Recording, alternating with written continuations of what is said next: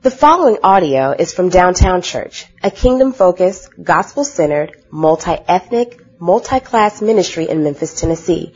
For more information, please visit downtownchurch.com. From the book of Jonah, the first chapter through the third chapter, verse 3a.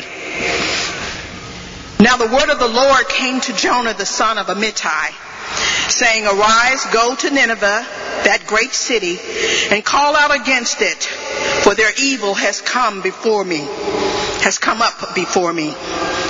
But Jonah rose to flee to Tarshish from the presence of the Lord. He went down to Joppa and found a ship going to Tarshish. So he paid the fare and went down into it to go with them to Tarshish, away from the presence of the Lord. But the Lord hurled a great wind upon the sea, and there was a mighty tempest on the sea, so that the ship threatened to break up. Then the mariners were afraid, and each cried out to his God. And they hurled the cargo that was in the ship into the sea to lighten it for them.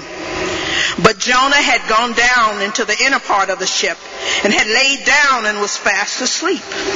So the captain came and said to him, What do you mean, you sleeper? Arise, call out to your God. Perhaps the God will, perhaps the God will give a thought to us that we may not perish. And they said to one another, Come, let us cast lots, that we may know on whose account this evil has come upon us. So they cast lots, and the lot fell on Jonah. Then they said to him, Tell us on whose account this evil has come upon us. What is your occupation? And where do you come from? What is your country? And of what people are you? And he said to them, I am a Hebrew, and I fear the Lord, the God of heaven, who made the sea and the dry land. Then the men were exceedingly afraid and said to him, What is this that you have done? For the men knew that he was fleeing from the presence of the Lord, because he had told them. Then they said to him, What shall we do to you, that the sea may quiet down for us? For the sea grew more and more tempestuous. He said to them, Pick me up and hurl me into the sea. Then the sea will quiet down for you. For I know it is because of me that this great tempest has come upon you. Nevertheless, the men rowed hard to get back to dry land, but they could not, for the sea grew more and more tempestuous against them. Therefore they called out to the Lord, O Lord, let us not perish for this man's life, and lay not on us innocent blood. For you, O Lord, have done as it pleased you. So they picked up Jonah and hurled him into the sea, and the sea ceased its raging. Then the men feared the Lord exceedingly, and they offered a sacrifice to the Lord and made vows. And the Lord appointed a great fish to swallow up Jonah. And Jonah was in the belly of the fish three days and three nights. Then Jonah prayed to the Lord his God from the belly of the fish, saying, I called out to the Lord out of my distress, and he answered me. Out of the belly of Sheol I cried, and you heard my voice. For you cast me into the deep, into the heart of the seas, and the flood surrounded me, and all your waves and your billows passed over me. Then I said, I am driven away from your sight, yet I shall again look upon your holy temple. The waters closed in over me to take my life. The deep surrounded me. Weeds were wrapped around my head at the roots of the mountains. I went down to the land whose bars closed upon me forever. Yet you brought up my life from the pit.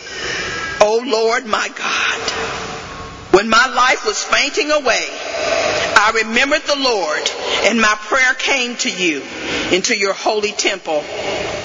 Those who pay regard to vain idols forsake their hope of steadfast love. But I, with the voice of thanksgiving, will sacrifice to you. What I have vowed, I will pay. Salvation belongs to the Lord. And the Lord spoke to the fish, and it vomited Jonah out upon the dry land. Then the word of the Lord came to Jonah the second time, saying, Arise, go to Nineveh, that great city, and call out against it the message that I tell you. So Jonah arose and went to Nineveh according to the word of the Lord. This is the word of God. Thanks be to God. Morning, everyone. It's good to be with you. Uh, this week we are starting a two-week series on Jonah, and I've entitled our first morning together, Jonah, the world's worst missionary. And since I'm calling out Jonah, I thought I'd call out on myself a little bit. Some of you guys know my wife and I were missionaries in Kenya for two years, and I have a bunch of Rhodes being the worst missionary ever stories. And when I was preparing, I actually thought, oh no, I can't, I can't do that because I already told that story in a previous sermon. And I went back and looked in the recording, and it was a different story of me being a terrible missionary because I have so many of them. So on this particular occasion, I had just got done preaching uh, at my church, I was feeling very good as one does after preaching. And I was driving home, and in Kenya, the cops are often very corrupt, and so you'll get pulled over to stop, and they'll make up stuff that's wrong. Oh, your headlight is pointed slightly in the wrong direction, or whatever. And they threaten to give you a ticket, and you just sort of stall, and then finally they leave you alone. So this guy says, oh, your tires are, they do not have sufficient tread. And I was like, yeah, I heard that story before. So we go back and forth and back and forth. And then he actually pulls out a ticket, which I have never seen in 18 months in Kenya. I've been with the police probably every day for 18 months on the, on the road. I've stopped at a police checkpoint. I've never seen a ticket. And he proceeds to write me a ticket that says I actually have to be in court the next day. And I lose my mind. I go ballistic on this guy. I can't remember what I said, but I know it was terrible. Okay, it was terrible. I'm yelling, they're shouting, and then and then we go our separate ways, and I immediately go, I can't go to court. I've heard horror stories about what happens in court. That's terrible. Ah, but my pastor is Kenyan, and he knows a lot of the police chiefs. So I called Pastor Matuki. Pastor Matuki, can you help me out? Yes, I'll call him. And then I hang up the phone, and then I think, oh dear God, when my pastor talks to the police chief, he's going to talk about how I treated his officer. And this enormous shame felt like, so Monday morning, here I am coming with a written apology, and I'm like, I'm so sorry, I treated your officer so poorly, didn't think that was real. And, and uh, the, the police chief looked at me and said, I heard you were coming from church. And I said, officer, it's worse than that. I was the preacher. so I know what it's like to be the world's worst missionary, and so does Jonah. So what we're going to do is we're going to cover, we're going to walk through the story here, these first two chapters. We're going to say, what does this mean for us? So um, we know if you start in Genesis and start reading your Bible from there, the first time you meet Jonah is in 2 Kings 14. And we learn a couple things about Jonah in 2 Kings 14. We learn that Jonah prophesied when the kings were terrible. Okay? So Jeroboam uh, was reigned 41 years in Israel, and he did what was evil in the sight of the Lord. And yet, 2 Kings 14 tells us that Jonah was nevertheless given a message of national prosperity. Jonah was told to prophesy that God would expand the borders of Israel, even though they were sinful. And on this occasion, Jonah is happy to preach God's prophetic grace to his people despite their sin. And then the word of the Lord comes a second time here in the book of Jonah, and we are told Jonah, God says, Go and prophesy against Nineveh, that great city, for its evil has come up before me. And Jonah doesn't even respond, he just bolts. He runs the opposite way. He heads to Tarshish, which if you look on a map, you will see is in the polar opposite direction of Nineveh. Jonah runs from Nineveh. But more than running from Nineveh, the narrator tells us three times in ten verses, Jonah ran from the presence of the Lord. Now, why would a prophet do such a thing? Well, what do we know about Nineveh? We know that Nineveh is the capital of Assyria, and Assyria was the world's superpower, a huge, enormous nation that had big guns and lots of people and posed an existential threat to Israel, okay? Uh, known for its violence and its wickedness. Uh, if you have sort of had some trembling in your heart as you hear about North Korea developing nuclear capabilities that might be able to reach us, and you start thinking, "Man, that's really horrifying." Imagine if North Korea like was like uh, shared a border with us. You would be pretty alarmed, yes? Well, Assyria was North Korea sharing a border with Israel.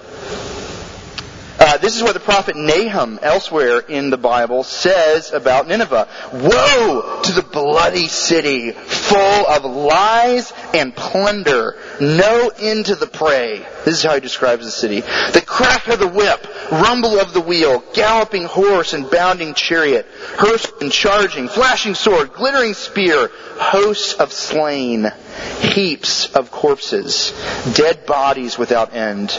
They stumble over the bodies, and all for the countless whorings of the prostitute, graceful and of deadly charms, who betrays nations with her whorings and peoples with her charms. That's how the prophet describes these folks. They've got a reputation for being violent, treacherous, powerful, committed to plunder. And if Jonah had been a little bit afraid of going to Nineveh, uh, that would be understandable. But if we shift to the end of the book, which we'll talk about next week, we're actually told, as we'll go into more detail next Sunday, Jonah's reason for running from the Lord's call is not his fear, it's his unwillingness that God would extend mercy to these people. And to get this, we need to understand that when Jonah receives the word, what he's told is prophesy against this city because their wickedness has come up before me. But Jonah is a good enough prophet to know the only reason why God tells you about his judgment is to open the door to your repentance. And even though Jonah is given like the equivalent of the nuclear option of prophetic words, go prophesy against them. Their wickedness is come up before me. He knows that that opens the door, and if it cracks that door open ever so slightly for the Ninevites to repent and receive God's mercy, he is unwilling to be a part of any such mission. So he runs away. Well, God uh, doesn't try to engage him in conversation uh, at this point. He just starts making stuff happen. So he hurls a wind upon the sea, right? And he caused this huge storm. And when the sailors cast lots to figure out, you know, whose fault is it, God makes sure they know it's Jonah's fault. Right? And all the pagans are calling on their gods, all their different national gods, the gods of the sea and the wind and the waves and the gods of the sun and apparently all the gods they can think of, and it's not working, right? And then they say to Jonah, What's, what, what about you, man? What's with you? you? The lots fell on you. And he says, I, he's got this great theology. I am a Hebrew. I, I, fear the Lord, the God of heaven, who made the sea and the dry land. Jonah knows. I'm the one who worships the God over everything. Created everything and controlled everything. But ironically, I'm running away from him, right? Uh, all the pagans are praying, Jonah's not praying. And when they say, well, what should we do? Jonah doesn't say, I don't know, I think I should probably repent and head back to Nineveh, which is what I was supposed to be doing. Instead of doing that, he says, just kill me. Right? Just throw me in the sea. He hasn't stopped running yet. He would rather die than embrace this prophetic task. The sailors don't like that, but eventually they realize they have to. They throw him over. The sea calms. The sailors are converted in a radically unexpected act of repentance and faith. And Jonah sinks into the sea when a huge fish, a sea monster, shows up that God appoints, swallows him up, takes him down into the depths. And if you're a good Israelite, you know that the way that the wording here works is to say it's like Jonah is going to the grave. This is as close to death as a person could possibly get. And Jonah hangs out there for three days and finally gets the memo and prays to God. And God rescues him restores him to the land through the fish, gives him a call the second time, and this time Jonah goes. That's the summary of the first two chapters of Jonah. What does this tell us? Number one, the book of Jonah tells us that the Lord is the great who rules over all creation. The book of Jonah tells us that the Lord is the great king who rules over all creation. This comes out explicitly twice in these two chapters. Jonah says, I'm a Hebrew, I worship the guy who lives in heaven and created the earth and the sea and everything that's in it. And the sailors, when they're about to throw Jonah over, they actually say, Oh Lord, you have done as you please. All of this, they recognize, is you. They say the Lord is the great king who rules over everything. But more than saying it, the book of Jonah shows it to us. Think about this. Let's, let's think about some of these things. Uh, it's the Lord who hurls a great wind and mighty tempest on the sea. It's the Lord who causes the sailors' lots to fall on Jonah. It's the Lord who turns up the volume on the storm when the sailors try to row back and things get worse instead of better. It's the Lord who causes the storm to cease the moment Jonah gets thrown over. It's the Lord who appoints a great fish to swallow him up and preserve his life. In his prayer, Jonah acknowledges that it was God who cast him into the depths. Not the sailors, it was God, Jonah says. And it wasn't just into an ocean, it was God's ocean. Jonah says it's the Lord's waves and billows that pass over him.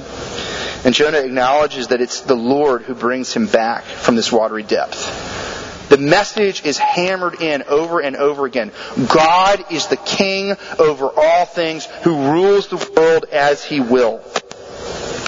And this message that God is the creator over everything is particularly startling given what Israel and the people around Israel often thought. You can tell, for instance, from the sailors that they've got a lot of gods, right? That each man called to his gods. When they go to Jonah, they say, call to your God. Which one is he, by the way? Is he, I don't know, perhaps the God of the ocean? We could really use the God of the ocean at this point, right? And part of the thing that's going on there is pagans believed each nation had its own gods, but then different parts of creation had their own gods too. So you need, to, you know, maybe there's a wind god, and there's certainly a sun god, and there's a water god, right? So to find out that there's one God who created everything and who has utter control over all of it is an astounding reminder to Israel and to us.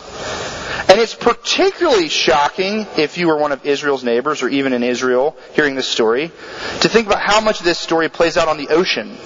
Because the ocean for the average Israelite or one of Israel's neighbors was a particularly scary place. See, when the neighbors around Israel said, well, how did the world begin? They told stories like, we have this God, and he had to do this huge battle to create the world. And the thing that he had to battle with was the sea. He had to battle with the sea. And the sea is really scary because the sea has all these crazy sea monsters in it. Okay? So if every once in a while you hear about Leviathan in the Old Testament, that's typically talking about these legends in Israel's neighborhood about these horrifying sea monsters.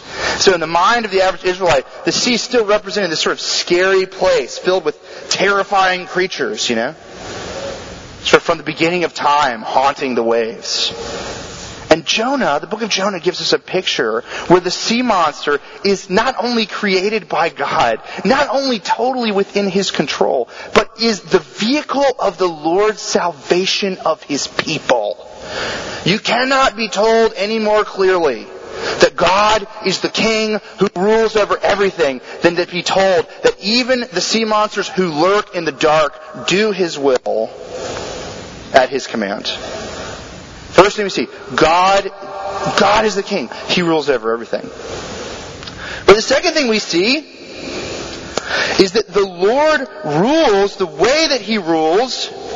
Sorry, sorry, I got a great quote. I got a great quote. I skipped it. I want to go back to that quote. No? Okay, sorry, here's the quote. Back on the first point. This is from Jack Sasson. Like a general marshaling his troops on familiar terrain, God directs his creations to intrude into human affairs. Having previously roused the winds into churning the sea, this time he summons a creature from the watery depths and moves it into instant obedience. Soon enough, in chapters 3 and 4, there will likewise be plants, insects, and hot winds to obey the Lord's call unhesitatingly. The Lord is indeed the God of heaven, the maker of the sea and dry land as well. So, God is the king who rules over all things. But number two, the Lord rules the way he rules in order to invite all to salvation. Lord rules the way He rules to invite all to salvation. Think about it. If you know the story of Jonah as a whole, we know these crazy pagan sailors with all their gods come to faith. We're going to find out next week that the Ninevites with all their violence and wickedness come to faith. And even Jonah, this terrible prophet, this horrible missionary, is restored to faith through what God does in the story. God is marshaling all creation to the end of saving whoever will receive him. The purpose of God's rule in Jonah is not condemnation, but salvation for all who will receive him. And that's good news that the king who rules over everything is not out to get them, but it's out to find them and seek them. Let's think about the pagan sailors. These guys are pagans. They worship all these other gods. If you're a good Israelite, you know you're not supposed to do that, right? There's all sorts of stuff in the in the Old Testament about how stupid it is to worship the other gods. And here you got a boat full of people who are stupid enough to worship all the other gods. And the story's not even really about them. They're like side characters. And yet God so orchestrates his plan in this story that even they are confronted with a God who is bigger than all their imaginings and better is willing to save them. Is willing to welcome them. And at the end of the story, they are doing, they've got all the signs of faith. They fear the Lord, they're making sacrifices, they're making vows, they even know his name Yahweh, which is the special name of Israel, now on the tongues of these pagans. God orchestrates his story to offer salvation to everybody, including these pagans. And if you are here and you do not know this God that we're talking about, and maybe your life feels pretty stormy, and maybe you don't know which God or which religion or which strategy or which philosophy to turn to, and you've tried a lot of them, and maybe you've tried doing it on your own and just paddling back to the beach, and maybe you look at some of us and we're kind of like Jonah. And you're like, if that's what your people are like, I'm not really sure I'm into that. Jonah confronts us and calls us to look past all of that and to find a God who is committed to finding us. This God wants to welcome you into his kingdom. This God wants to bring you to faith. This God, we find out later, didn't just send Jonah to bring repentance. He sent his only beloved Son, that whoever believes in him shall have eternal life. That is offered to you no matter how pagan you are, no matter how many gods you've tried, no matter how many bad experiences you've had with the church. That's offered to you this morning. Receive it. The good news is there is a king on the throne in control of everything. And he is out to welcome you. But think also about Jonah. Yahweh is also out to save Jonah, who is the worst missionary ever. Like hashtag worst missionary ever. Like www.worstmissionary.org. Okay? This guy is awful. He is terrible. Think about it. Think about who follows God in the book of Jonah. Sea monsters, storms, waves, pagans, every single human, non-human, animal character in this book does what God wants him to do, except for Jonah, who's one of the chosen people. Who's a leader among the chosen. He's a prophet. He, God's word is in his ear. And he's the only idiot in the book. Do you think Jonah might be saying something to some of us who aren't those pagans? Jonah needs to be rescued. How do we see that? Well, first of all, he literally needs to be rescued. He asked these pagans to kill him. And God loves Jonah so much, he won't let it happen. God inserts himself into Jonah's suicide attempt to rescue him against himself because he loves him. And when Jonah turns and prays, he knows it. You brought my life up from the pit, O Lord. There's another way of saying, you brought me back from death. Jonah save, his life is saved by God. God restores Jonah to his presence. Remember, three times we're told, what is Jonah running away from? It's not really Nineveh. It's God. But Jonah says, my prayer has reached you and I will be with you in your temple, which represents the special place of God's presence. God is restoring his prophet to a relationship with him, to presence with him. God saves his life. God restores his presence with God. But more, the Lord rescues Jonah from himself. And to get this, we have to recognize that um, Jonah's not exactly a reliable narrator. We can't always take what he says at face value. Okay, so at the climax of Jonah's prayer, his beautiful prayer, he states this beautiful thing. He says, uh, "Those who pay regard to vain idols, to worthless nothings, forsake the hope of steadfast love. But I, with the voice of thanksgiving, will sacrifice to you. What I have vowed, I will pay. Salvation belongs to the Lord." And here, amen. Here, Jonah draws a contrast between those people who cling to their idols and turn from God's faithfulness and those people who willingly worship God. And Jonah puts himself in this category. Which is really ironic, Because he's the only person in the story it's taken this long to get it. In fact, when a good Jewish prophet talked about those pagans, who do you think he was thinking about? He's probably thinking about the sailors. Right? They were worshiping all those gods. They cling to those vain idols. What Jonah doesn't know is that they started worshiping God way back there in chapter 1. And it took him three days in a fish to come to his senses. He thought the prodigal son was stupid. Meet this guy. So Jonah realizes that, that, God's steadfast love is available to any who will give up their idols, but he's having a hard time recognizing that he has had an idol problem himself. Doug Stuart says the sailors are willing to do whatever Yahweh wants as soon as they can figure out what it is. Jonah knows from the very beginning, but tries to escape it. He would rather live in exile or even die than bring favor to Assyrians. What God wants, Jonah cannot stand to be a part of. This is a picture of the people of God clinging to their vain idols. See, Jonah doesn't worship the Lord of heaven and earth, who extends steadfast love to all who fear him. Jonah wants to worship the Lord of heaven and earth, who's nice to us and me and mine. But he's got bigotries in his heart about people over there. And he's got unforgiveness in his heart about people who've hurt me and mine. And he's got theological commitments that don't fit with the God above that theology. And he is unwilling to give them up, and he would rather die than give them up and embrace the clear call of God in his life. If that's not idolatry, I don't know what is. And the crazy thing is, clinging to worthless nothings, like Jonah's nationalist religion, forfeits the, the steadfast love that could be his. Now, what you need to know about steadfast love, that word there is one of the primary characteristics of God in the Old Testament. And it means that God's orientation towards you is committed, loving kindness. He loves you with all of his heart, but he's also committed to you with all of his will. He offers to be there for you. The orientation of God to humanity is love and kindness and grace. It's, it's his fixed, just, he's fixed in a fixed way. He's disposed to people to care about them. Can you imagine that? God is not up there waiting for you to screw up. He's not delighting to throw lightning bolts at you. Everything in the story is about His fixed commitment to lovingly woo His people. And you can miss it. You can miss it. Whether you're the pagan on the boat or the prophet in the monster, you can miss it if you cling to your worthless idolatries.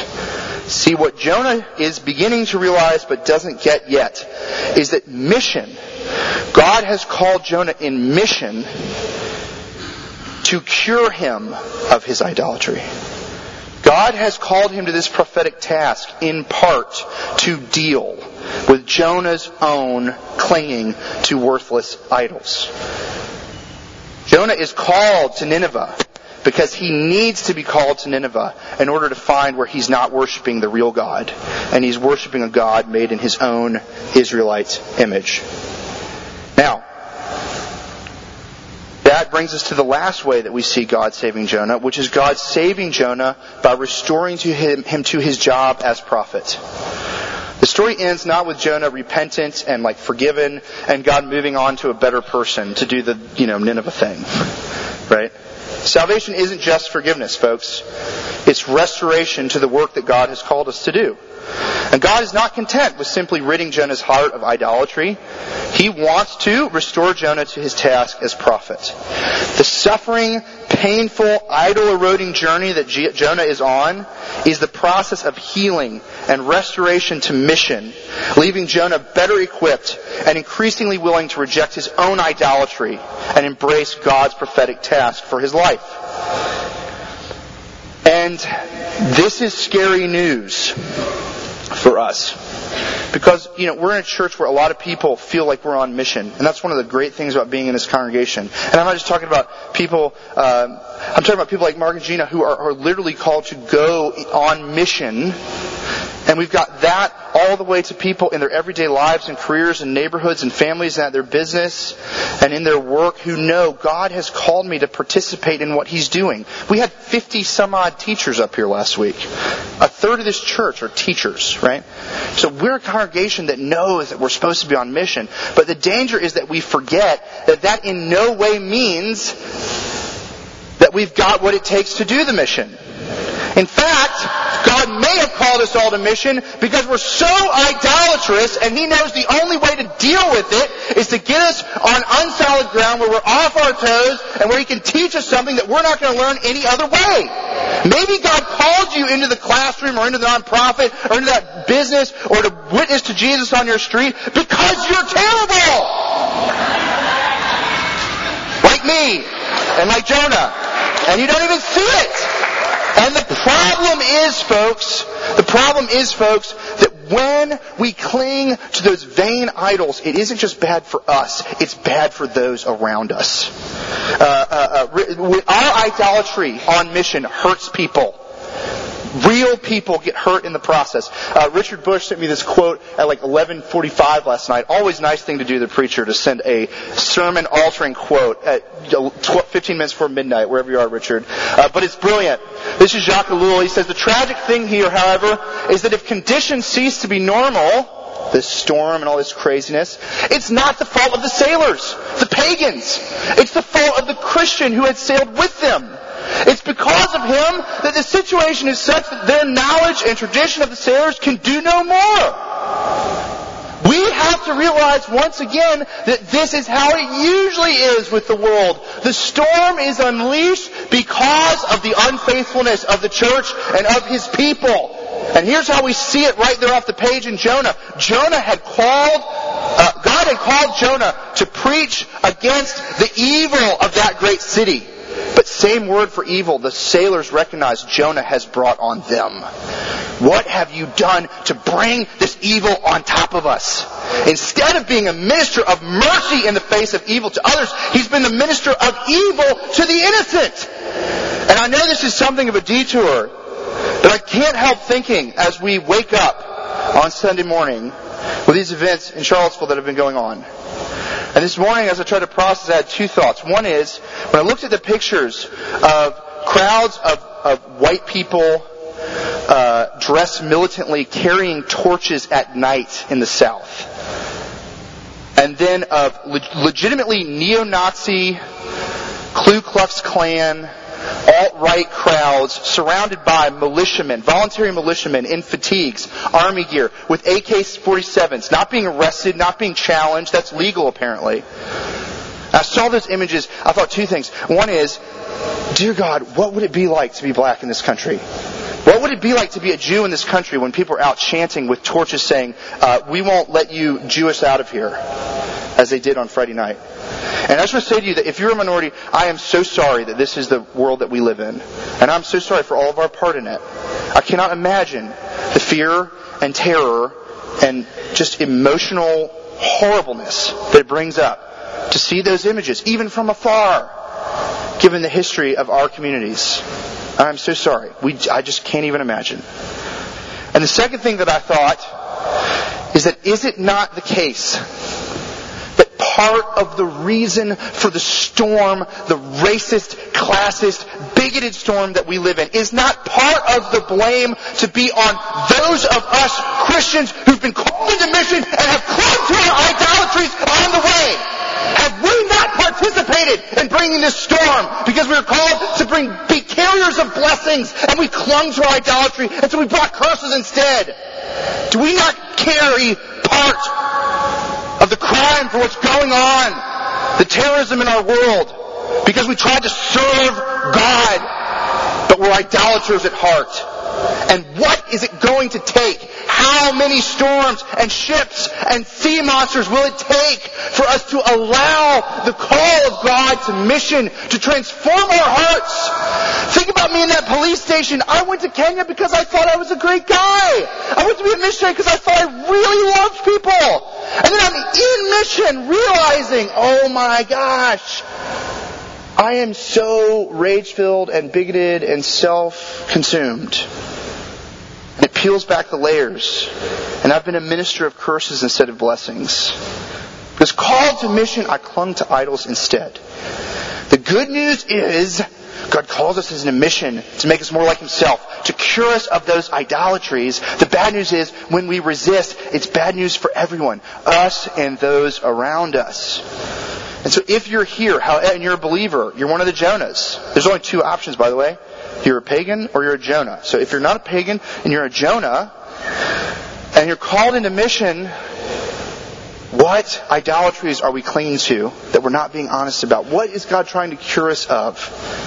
Where have we not forgiven our brother or sister in our heart, even interpersonally? Where have we said, if God calls me into that sort of financial risk, I'm not going to do it? I just, I'm unwilling. Where have we said, uh, this cultural thing for me is too important. I can't give that. Where are we in any way clinging to anything but Jesus and His unmerited grace, calling and equipping us for a mission? And how many sea monsters is it going to take? How do we allow God's call on our life to purge us? Purge us, as somebody prayed this morning, to purge us of our idolatry and restore us to God's purposes on our life. Uh, when I started preparing the sermon, and I, I left the title in there uh, for this rhetorical flourish here at the end, uh, I wanted to call it, and I did call it, uh, Jonah, the story of the world's worst missionary. But that's actually not quite right. Jonah is the world's worst missionary, but he's a sideshow to the main event. The book of Jonah is the story of the world's great God of Jonah is a story of a God who is relentless in marshaling all of creation to welcome all and sundry to salvation in Him. It is about a God of loving kindness and mercy beyond all imagining who will not give up on his mission to call a people on mission of blessing and mercy and grace. God was willing to move heaven and earth to save his own wretched missionary, missionary and some sailors in the process, and God is still working in that way today. And the good news, the good news, folks, is that we don't end with Jonah in the story of the Bible. God sent Jonah to bring repentance on Nineveh. God sent his son Jesus to bring salvation to all who call on his name. God chased Jonah into the belly of a fish God became man and willingly entered the belly of the grave. Not because he clung to his idolatry, but because you and I clung to ours. And that Jesus offers us his very blood and body to cleanse us of the idols of our heart and restore us to the work he has always intended for us. And so, as we close, I want to ask you whether you or the pagan on the boat, or the prophet and the fish. Will you hear Jesus' call? Will we hear Jesus' call? Will we accept Him to rescue us, to restore us, to save us from sin, to renew us in mission, to clean out the idolatries of our hearts, and to be the people that He has called us to be? May He do that work in your heart and mine. Father, I thank you for your immeasurable gracious love that comes at us from the very first words of Scripture. You graciously created a world that you continue to rule over even though we have rebelled against you. And you rule over it not to smite us like we deserve, to lovingly, persistently call us back to you.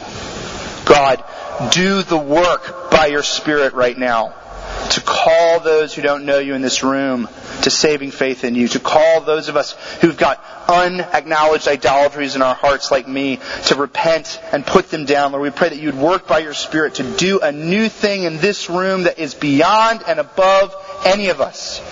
We depend totally on you, Jesus, to do the work that you've been doing from the very beginning and that you did with your prophet Jonah. May it be among us, Jesus, we pray. Amen.